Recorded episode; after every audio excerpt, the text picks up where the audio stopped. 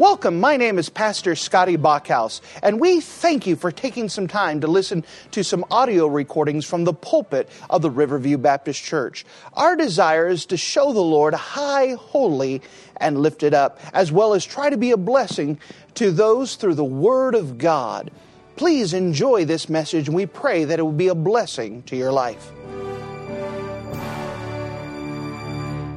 And if you wouldn't mind to take your copy of the Word of God and turn with me to the Old Testament book of Numbers. The Old Testament book of Numbers and Numbers chapter number 12. The book of Numbers and Numbers in chapter number 12. We're continuing with our series of the life and ministry of Moses, and as we're now hitting on the downhill slide, we're focusing more on the narrative part. And as we hit the book of Numbers, we can see once again the action picks up. We start in the beginning of Exodus, and there's a lot of narrative. He's dealing with Pharaoh. They cross the Red Sea. They start going through the wilderness wanderings, and then it kind of stops as we get some of the laws, the Ten Commandments, these other things. But as the book of Numbers now progresses again, we can see the traveling of the children of Israel through the wilderness wanderings. And we're still at the very beginning. It's still the first year. So one year has passed. They're now working on their second year. And other events start to happen. So again, just rethink about this that they've only been wandering for over a year now. That's it. They still have another 39 to go, but they're still very early on here and start to notice all the complaining and all the issues that they're already having at year number one and two it's going to be a long 40 years for these folks. And so, if you don't mind, let's pick it up in the book of Numbers, chapter number 12. The book of Numbers, chapter number 12. And notice with me, if you don't mind, in verse number 1. Numbers, chapter 12, and verse number 1, the word of God says this. And Miriam and Aaron spake against Moses, saying, Because of the Ethiopian woman whom he had married, for he had married an Ethiopian woman. And they said, Hath the Lord indeed spoken only by Moses? Hath he not spoken also by us? And the Lord heard it.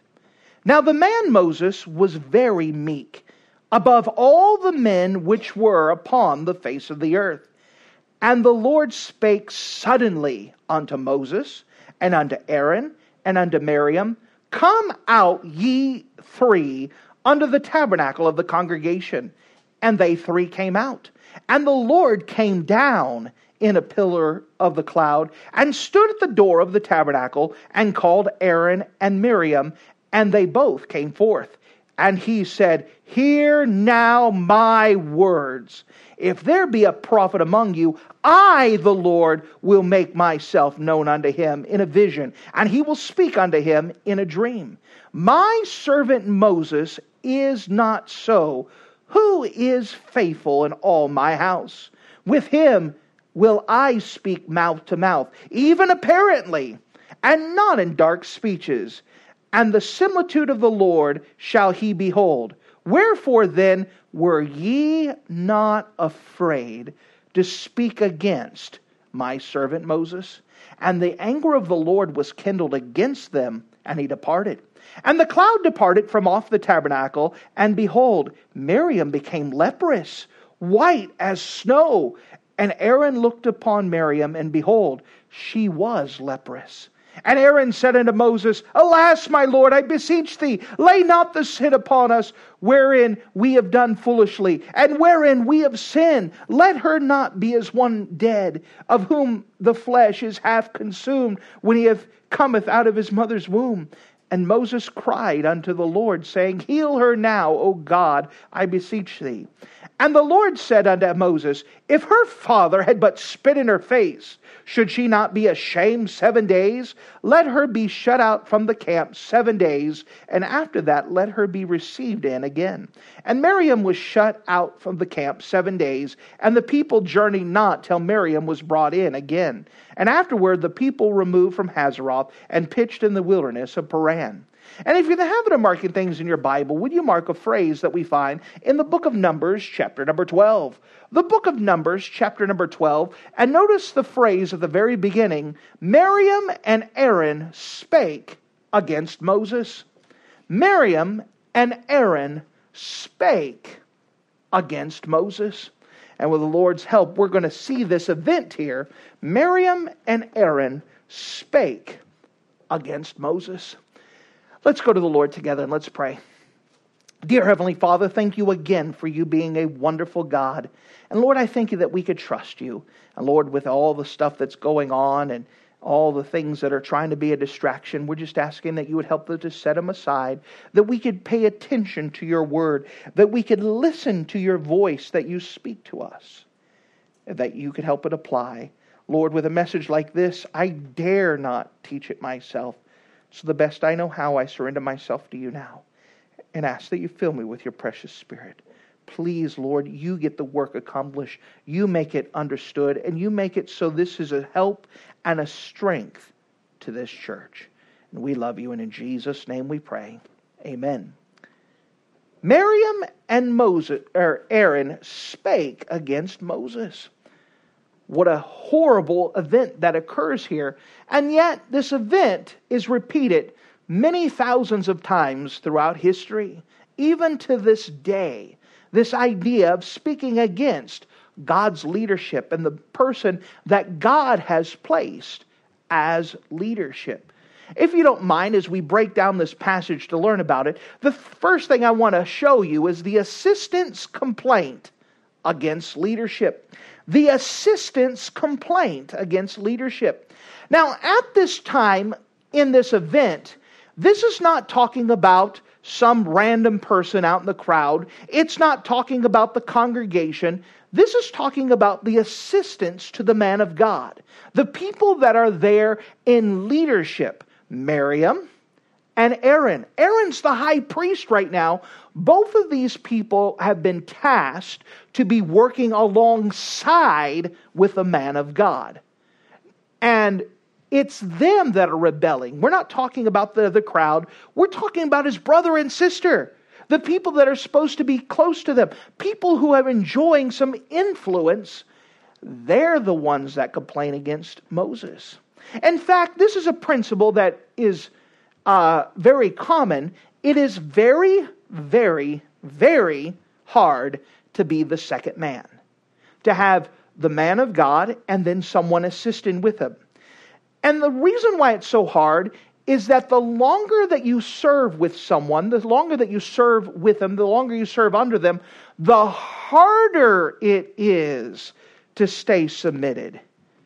The harder it is to follow, not easier. Now, you'd almost think it'd be easier. Man, I've been following this preacher for a while. Man, I've been with him for a long time. It's so easy to follow him. It's not. You say, why not? Because the longer that you spend time with a man of God, the more that you realize he has feet of clay. The more that you realize that all he is is a sinner saved by grace. Let me give you a reminder I'm a sinner saved by grace. There is nothing special about me. The only thing is that God has God is the one who's put me in this position. God's the one that did it. I'm a person like you are. I was saved the same way you are. I have the same issues that you do.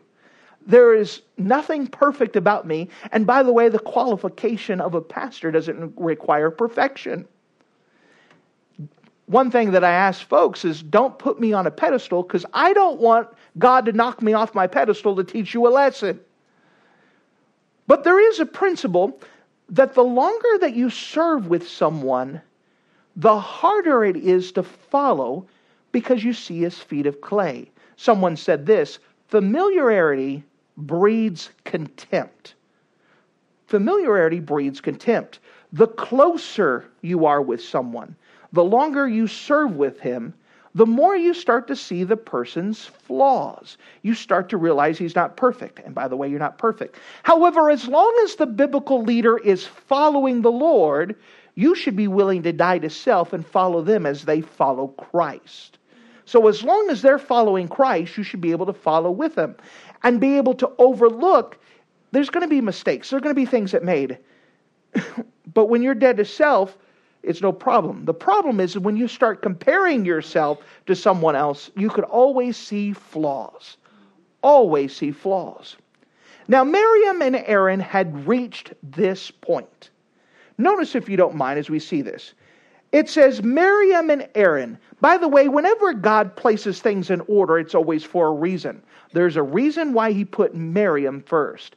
And it's because the complaining started with her. And so God is holding her responsible. Miriam and Aaron spake against Moses.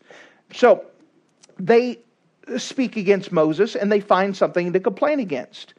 So therefore, they have in their minds a legitimate excuse. This principle is found throughout the Bible and throughout history. What is this principle? That when people don't like the message, they have to find something wrong with the messenger to void out the message. So if I preach something that someone doesn't like, the normal response, unfortunately, is to find some problem with me. And if they can find a problem with me, then I don't have to listen to his message.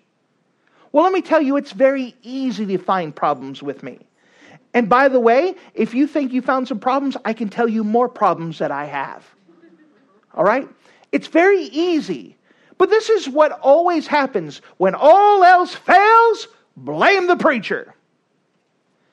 If you could people have in mind that if they could find something wrong with the preacher, then they feel like they don't have to listen. May I give you an example?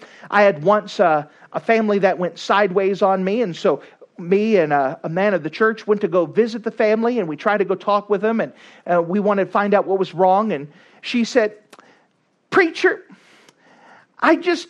I just can't stand it that you say that you're a liar. Every week you say that you're a liar.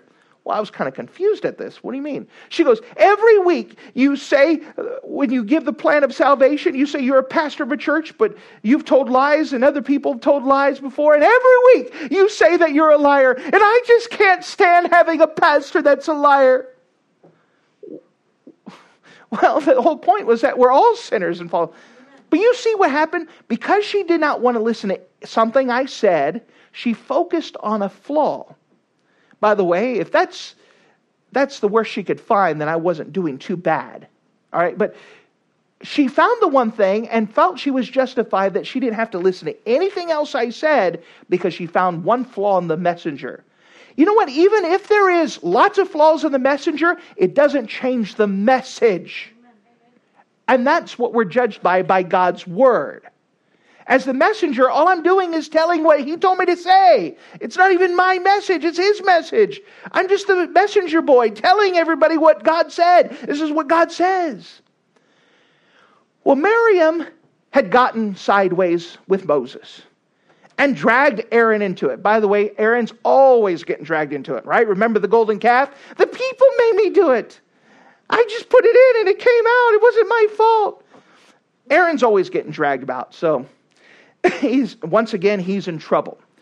So Miriam starts off, and their complaint is against Moses' wife. Notice this, verse number one. And Miriam and Aaron spoke against Moses because of the Ethiopian woman he had married, for he had married an Ethiopian woman. So they're sideways and they're blaming his marriage.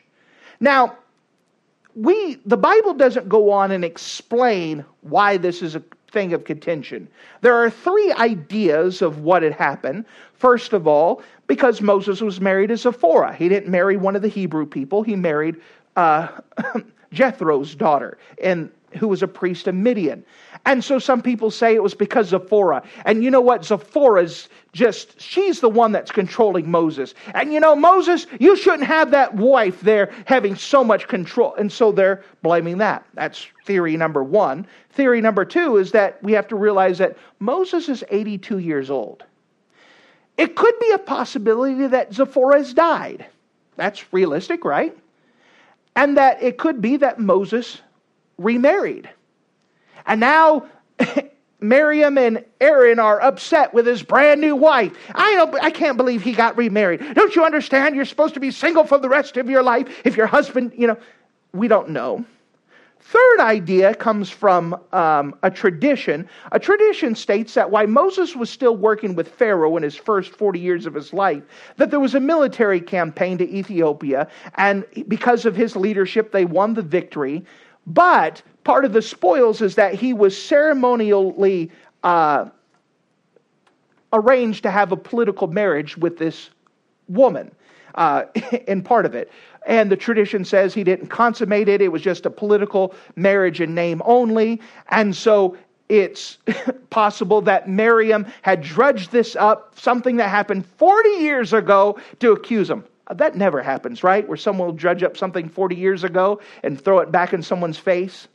And so we don't know what happened. These are three ideas. All we know is that for some reason they have a bone to pick with Moses and they're picking his wife and they're going to town and accusing them on this. Notice what they've been saying. Verse number two. And they said, Miriam and Aaron, hath the Lord indeed spoken only by Moses? Hath he not only spoken by us and the Lord's heard this? By the way, this phrase is going to pop up a couple more times all throughout the book of, Nose, uh, the book of Numbers. But here's the idea God speaks to me. Why do I have to listen to him? And so the idea was I don't have to listen to what you say. God speaks to me, and I don't have to have you. Well, the thing is, is that God placed Moses there. Moses is a sinner saved by grace. He had flaws. The only difference between him is that God placed him in that position. With a pastor, sinner saved by grace, God's the one who placed in this position. And when we come to the idea here, is that with the um, with the idea of complaint is that they're trying to say we're, we don't have to listen to Moses because he's flawed, and I can listen to God for myself. Well, God always works through biblical authority, always works through biblical authority. But notice Moses didn't complain. Note, verse number three is an important one talking about the character of Moses. Now, the man Moses was very meek above all the men which were upon the face of the earth. Now, remember, meekness does not equal weakness. It's not talking that Moses was a weak man. Stop it, guys. Don't pick on me. It's not that type of thing. Meekness is defined as strength under control. Moses could have done something about it because he was in authority he could have done something about it. He also had God's ear. Don't you think of Moses prayed to God, said, God, just take him out? Don't you think that God could have and would have? But Moses said, I'm going to let God fight my battle for me. It's a direct attack against me, but we know that the problem's not with me, it's with God. So I'm going to allow God to take care of it. This is the idea he's meekness. When he's being attacked, by his own brother and sister, but he's being attacked by leadership, not just regular folks. He's being attacked by leadership. He's saying, God, I'm going to let you take this. I'm going to let you fight my battle for me. And by the way, God will, and he did. So the first thing we see here is the assistant's complaint against leadership. The next thing we see here is God's defense of leadership. By the way, the end of verse number two should be a very frightening uh, phrase, and the Lord heard it. Let me tell you, there's one thing that is clear throughout the Bible God defends biblical leadership. And when you attack biblical leadership, you're attacking God. And God heard it. And God heard it. Moses didn't complain, he didn't pray, but God heard it. Notice with me in verse number four.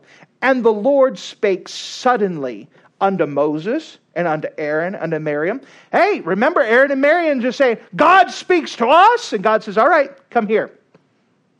Uh oh. Come to the principal's office. Uh oh. Moses, Aaron, Miriam, come here. And so they approach to the to the uh, tabernacle of the congregation and the Lord spake suddenly unto Moses and to Aaron and unto Miriam, Come out, ye three, unto the tabernacle and the congregation. And they three came.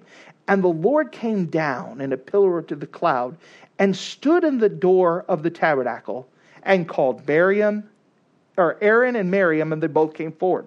Now, can you imagine this? Have you ever been in trouble and sent to the principal's office? Nothing like being sent to God's office. So God says, Aaron, Miriam, Moses, come here. And they approach the tabernacle, and God came down in a cloud, and his presence is there at the door. And while it's at the door, God says, Aaron, Miriam, come here. Okay. And they take a step forward, waiting to see what God's going to say. Remember, God speaks to us. All right. God's speaking to you. How do you like it?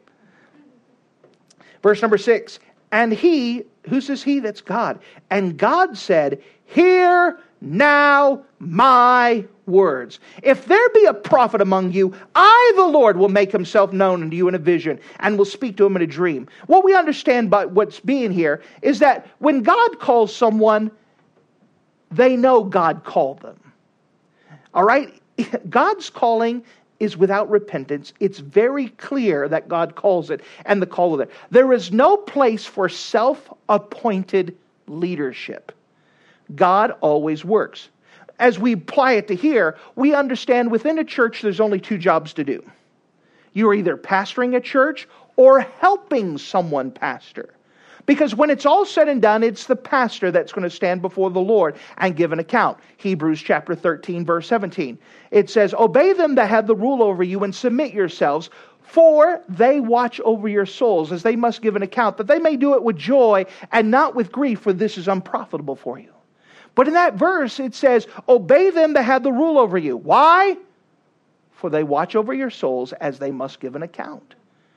The Bible says that the pastor of the church is going to give an account. Now, somebody can say, I could be the self appointed leadership. Well, fine, you go give the account to God. How do you want that job? Most people say, I don't want that job. Well, then don't try to take it. But God gives the responsibility of the pastor to oversee the church. Now, because the pastor cannot do everything, he has people assisting him. You know why we have Sunday school teachers who are teaching kids on Sunday morning? Because the pastor can't do the job. But the pastor has to give an account for that. Does that make sense? And so he uses people to assist him. That's why there's only two jobs of a church. You are either pastoring a church, meaning you're going to have to give an account to God and you're being directly responsible for it, or you're helping someone do what God has given them to do. Does that make sense? By the way, it's not a lesser thing, it's an idea of function and order. Someone has to be in charge, and that person in charge is the one has to go give an account to God. Everyone else is helping that pastor get that thing accomplished. Self appointed leadership is just going to cause problems. God always works through biblical leadership. And so Miriam and Aaron, their responsibilities was not to lead the people, they were supposed to help the leader lead the people. Does that make sense? And God's calling him out on this. He's telling him, listen here, if I called you to be the person to lead this, I would have told you, you lead the people. But I didn't do that. I told Moses, and it's Moses' job to lead the people. Does it make sense? In fact, that's exactly what God says. Notice what he says in verse number seven My servant Moses is not so. Who is faithful in all my house? With him will I speak mouth to mouth, even apparently, and not in dark speeches. He says, Listen here. I called Moses, and when I talk to Moses, I speak to him directly. I don't use you to go tell Pastor what he needs to be doing. I will talk to him myself. Does that make sense? Kind of like the lady who, who sits in the church and says, Pastor, you know what my spiritual gift is? My spiritual gift is criticism. And so no matter what you do, I'm going to find out what's wrong. I'm going to help you. Thank you for being a blessing. I had a lady once. I know she was trying to be a help, but sometimes it didn't seem. like any public speaker, sometimes you get in little traps. Earlier, in my public speaking days, I would get a word and I would stay on it and I would say it over and over and over and over and over. And I try to work on it. But her job, instead of listening to the message, she would write the word that I have and tally off how many uh, times I would say that throughout the message. And then afterwards and said, You know what you want to know how many times you said this word? Well, tell me it'll be a blessing. Thank you. Did you get anything from the message? Well, I got from the message that you said 27 times. You know. Thank you. It's a blessing. You understand, God speaks to the man of God. Now, I understand there's people he could influence and he asks for advice and whatever else, but when it's all said and done, the man of God is supposed to be working with God and God's supposed to direct his path. Does it make sense? And somebody who doesn't have that job, their job is not to help correct the pastor and put him on the right path. Does it make sense? Especially, and we're talking about if a pastor is following the Lord. If the pastor is going off thing and teaching false doctrine, then dump him. Get rid of him, stop him, whatever else. Try to be loving about it. You understand. But if he's following after God, then pray for him that he follows after God. Jonathan Edwards was a man used of God in, uh, to help bring about the first Great Awakening. And Jonathan Edwards when he became the pastor of a church, uh, they were had just finished having a very dynamic speaker. But when Jonathan Edwards became pastor, he would read his entire message word by word in a monotone voice. And the people listened for a while and they were a little bit disappointed because they were expecting a fiery preacher. And so they pulled him aside and said, Pastor, we're disappointed with the preaching. But you are pastor, and so we've banded together and we've agreed that we're going to fast and we're going to pray for you and pray that God does something. He says, Well, thanks. And so, of course, he went to pray and fast. God, you got to do something. And so the next Sunday, he went up with his manuscript and he read it word by word. But something happened. The message is sinners in the hands of an angry God. If you've never read the transcript of that message, it's amazing. But what happened? Revival broke down. He preached that message, and people would almost trample each other to come to the altar to get saved. What happened? The people decided they were going to pray for their man of God rather than criticize him. And that went so far. Isn't that amazing? That's the way to handle it if there's something the pastor's doing wrong, of course you have the open door to say, Pastor, I don't understand why you're doing this. And to be able to say it. Remember, submission's not silence, it's saying the right thing at the right time, at the right place with the right spirit. But for some reason he doesn't listen, you cheat, you go tell daddy. And God can direct his man better than someone else. This is how God works in biblical leadership. And God is defending biblical leadership. And he's telling Marion, Aaron and Moses, I didn't, or Aaron and Miriam and Aaron, I didn't call you to lead the people. I called Moses. If I called you, I would have told you this is what I want you to do. But I speak to Moses and I'm going to direct him and I'm going to deal with him. And you had no business to do this. In fact, notice God's words. He said, Wherefore then were you not afraid to speak against my servant Moses? You know that I speak to Moses. You know I speak to him face to face. By the way, they'd been apparent. Remember, Moses is still wearing a veil because he'd been speaking to Moses, God. He brought down the Ten Commandments. He's brought down the law. They've been building the tabernacle. It is evident that Moses is following after God.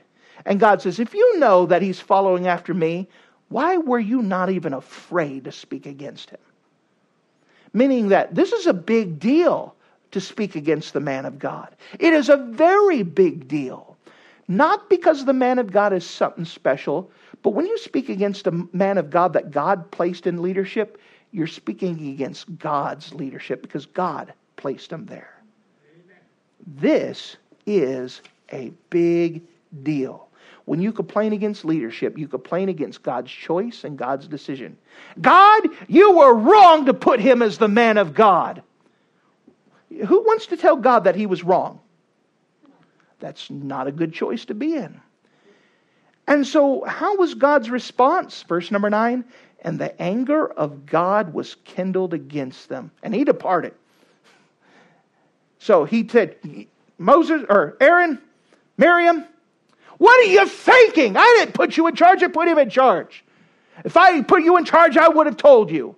What are you even thinking? You know I speak to him face to face. You almost see, I can see God. Why weren't you even afraid to speak to Moses And he got mad and he took off. His presence lifted up. Wow. That would be a pretty intense meeting, right? But notice what happens now.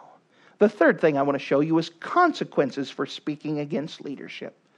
Consequences for speaking against leadership. Notice with me in verse number 10. And the cloud departed off the tabernacle, and behold, Miriam became leprous, white as snow. And Aaron looked upon Miriam, and behold, she was leprous. Now, leprosy was an ancient disease of the. Uh, it's still around, but nowhere near as life threatening. In the ancient world, it was a very life threatening disease. Leprosy was a type of disease where a bacteria would eat your flesh and you would have pustules and big blisters that would pop and pus would ooze out all over and that would be easily infected. And you would, your skin would be discolored. You would be sickly uh, in just a walking disease of infection. And so god took off and the clouds looking up aaron's looking up and he looks over to miriam almost to say it was all your fault and look she is diseased. Instead of looking beautiful as she was, she's now diseased and infected. Oh man, leprosy was a death sentence. It was uncurable in those days. But yet, leprosy was something that God used as a punishment for a particular sin. He did it for Gehazi for lying. He gave him leprosy. For Uzzah, who was the king, who was a good king, by the way, for invading and trying to do the priest office when he wasn't supposed to. God gave him leprosy.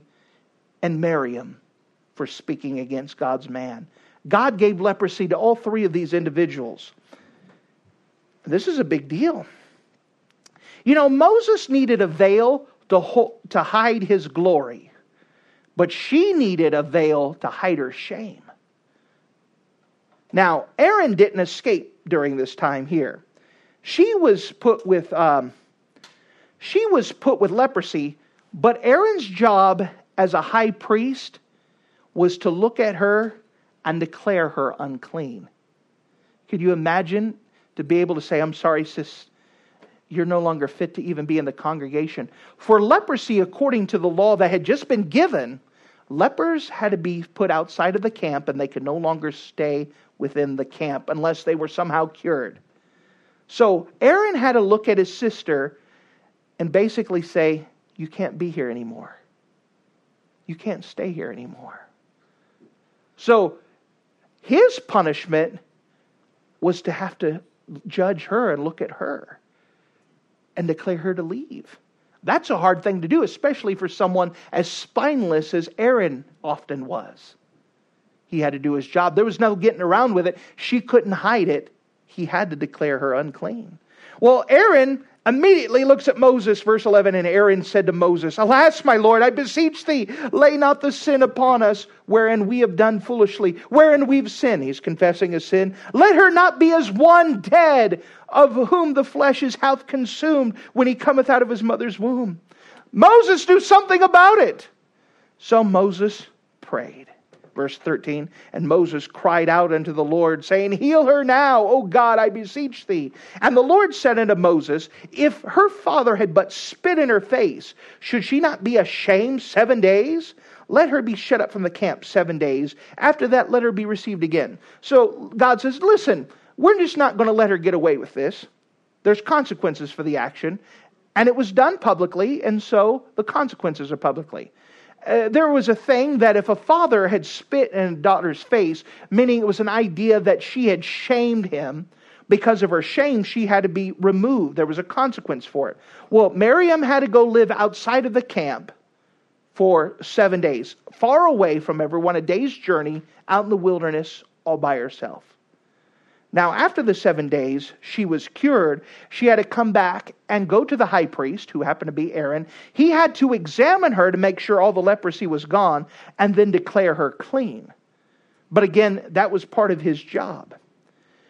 God is saying here listen, if her earthly father was displeased with her, how much more should she be ashamed if her heavenly father was displeased with her? And so let her go Well, after the seven days were completed, she was cured, she was accepted, and this matter was dropped and never brought up again. God says, We're going to deal with it. It's dealt with, it's forgiven. We don't have to bring it up over again. Let's move forward. Aren't you glad for God's forgiveness? That no matter what we've done, He's willing, if we confess it, to drop it, set it aside, and allow us to move forward. What a wonderful God. You say, What, what do I do with all of this? We'll always be mindful of God's leadership. It is always of our flesh's temptation to find something wrong with leadership so we don't have to obey. But God uses biblical leadership to direct our path. That's one of the blessings of leadership, to have that safety net, someone to love you enough to say, what you're doing is wrong. Now, they're not doing it because that's something they enjoy doing. There's not a single person I know who's right with God who enjoys telling someone they're doing something wrong. It's not something we enjoy, but it is something that's necessary, whether through it's the preaching or through discipleship. I'm sorry, this needs to be fixed. This is a problem. Well, you could either get sideways and say, listen here, I do whatever I want. I, mm. Or you could say, you know what, God's trying to speak to me. Remember, God speaks to us in three primarily ways. First of all, and primarily, is through His Word. Secondly, God speaks to us through other Christians. This is why preaching is so important because God can use me as an instrument to speak to you to help direct your path. This is why we have Sunday school teachers and disciplers. Is that God could use them to help direct your path, to lead you on a plain path, to help guard you, to point things out that you don't see in yourself. Remember, we all have assets and liabilities. We all have things that that we have wrong in our life that we cannot see for ourselves. That's why God has someone else to look at us to be able to say, This is wrong. Well, I didn't see this. Well, I'm pointing it out to you now. Okay. It's not a mean act, it's a loving act. But he helps point these things out to direct us and to move. Then, thirdly, he speaks to us through circumstances, but that's the most unreliable part. He uses those circumstances to back up what he's already said through his word and using other Christians. Does it make sense? But primarily, he speaks through his word. But he also uses biblical leadership, other Christians to speak to us to direct our paths. Now, it is a loving thing. None of us love correction. But if we want to follow after God, it is something that's necessary. We all have things that need to be fixed. We all have things that need to be fixed. God uses preaching to help direct our path. He uses the teaching of others to help direct our path, to point out some things. We could you could tell a lot about a person by how he accepts rebuke. A person who loves the Lord is thankful when someone corrects them. But someone who rebels and listen here and arches their back, you learn a lot about a person by how they accept rebuke. God uses biblical authority to help direct our path. If we rebel against that authority, authority can't help us. Once again, Hebrews chapter 11, or verse 13, chapter 13, verse 17. Obey them that have the rule over you and submit yourselves. Why? For they watch for your souls as they must give an account, that they may do it with joy and not with grief, for this is unprofitable to you. It is profitable to you if a biblical authority is able to say, Listen, let me tell you what you're doing wrong. Let me help you fix this. And you say, Thank you for helping me. They could do it with joy. But when you fight them, that is unprofitable to you. Because, at very least, they don't want to tell you anymore, and you're not going to get fixed. Does that make sense? This is a blessing. Now, I'd rather not have to preach on this stuff, but it's next up. And by the way, it's going to pop up over and over and over. Why does it pop up over and over? Because this is our default flesh. We don't like the message, so we have to find something wrong with the messenger. This is age old. This always happens, and it will continue to happen. It's something you have to guard your own self about. Because I guarantee, give enough time, because we're preaching the whole counsel of God, I will say something that will step on your toes. And you'll have to make a decision how you're going to respond. Is my preacher following the Lord? Does he love me? Does he want my best? Then I'm going to accept what he said. Does it make sense? And I hope you realize that Pastor loves you. And I hope you realize that I want the best for you. And because of that, hopefully you realize that I'm trying to walk with the Lord. Amen. I'm not perfect, but I'm trying to follow the Lord. As long as I'm following the Lord, it should give you confidence that what's, what we're trying to do is try to be a help.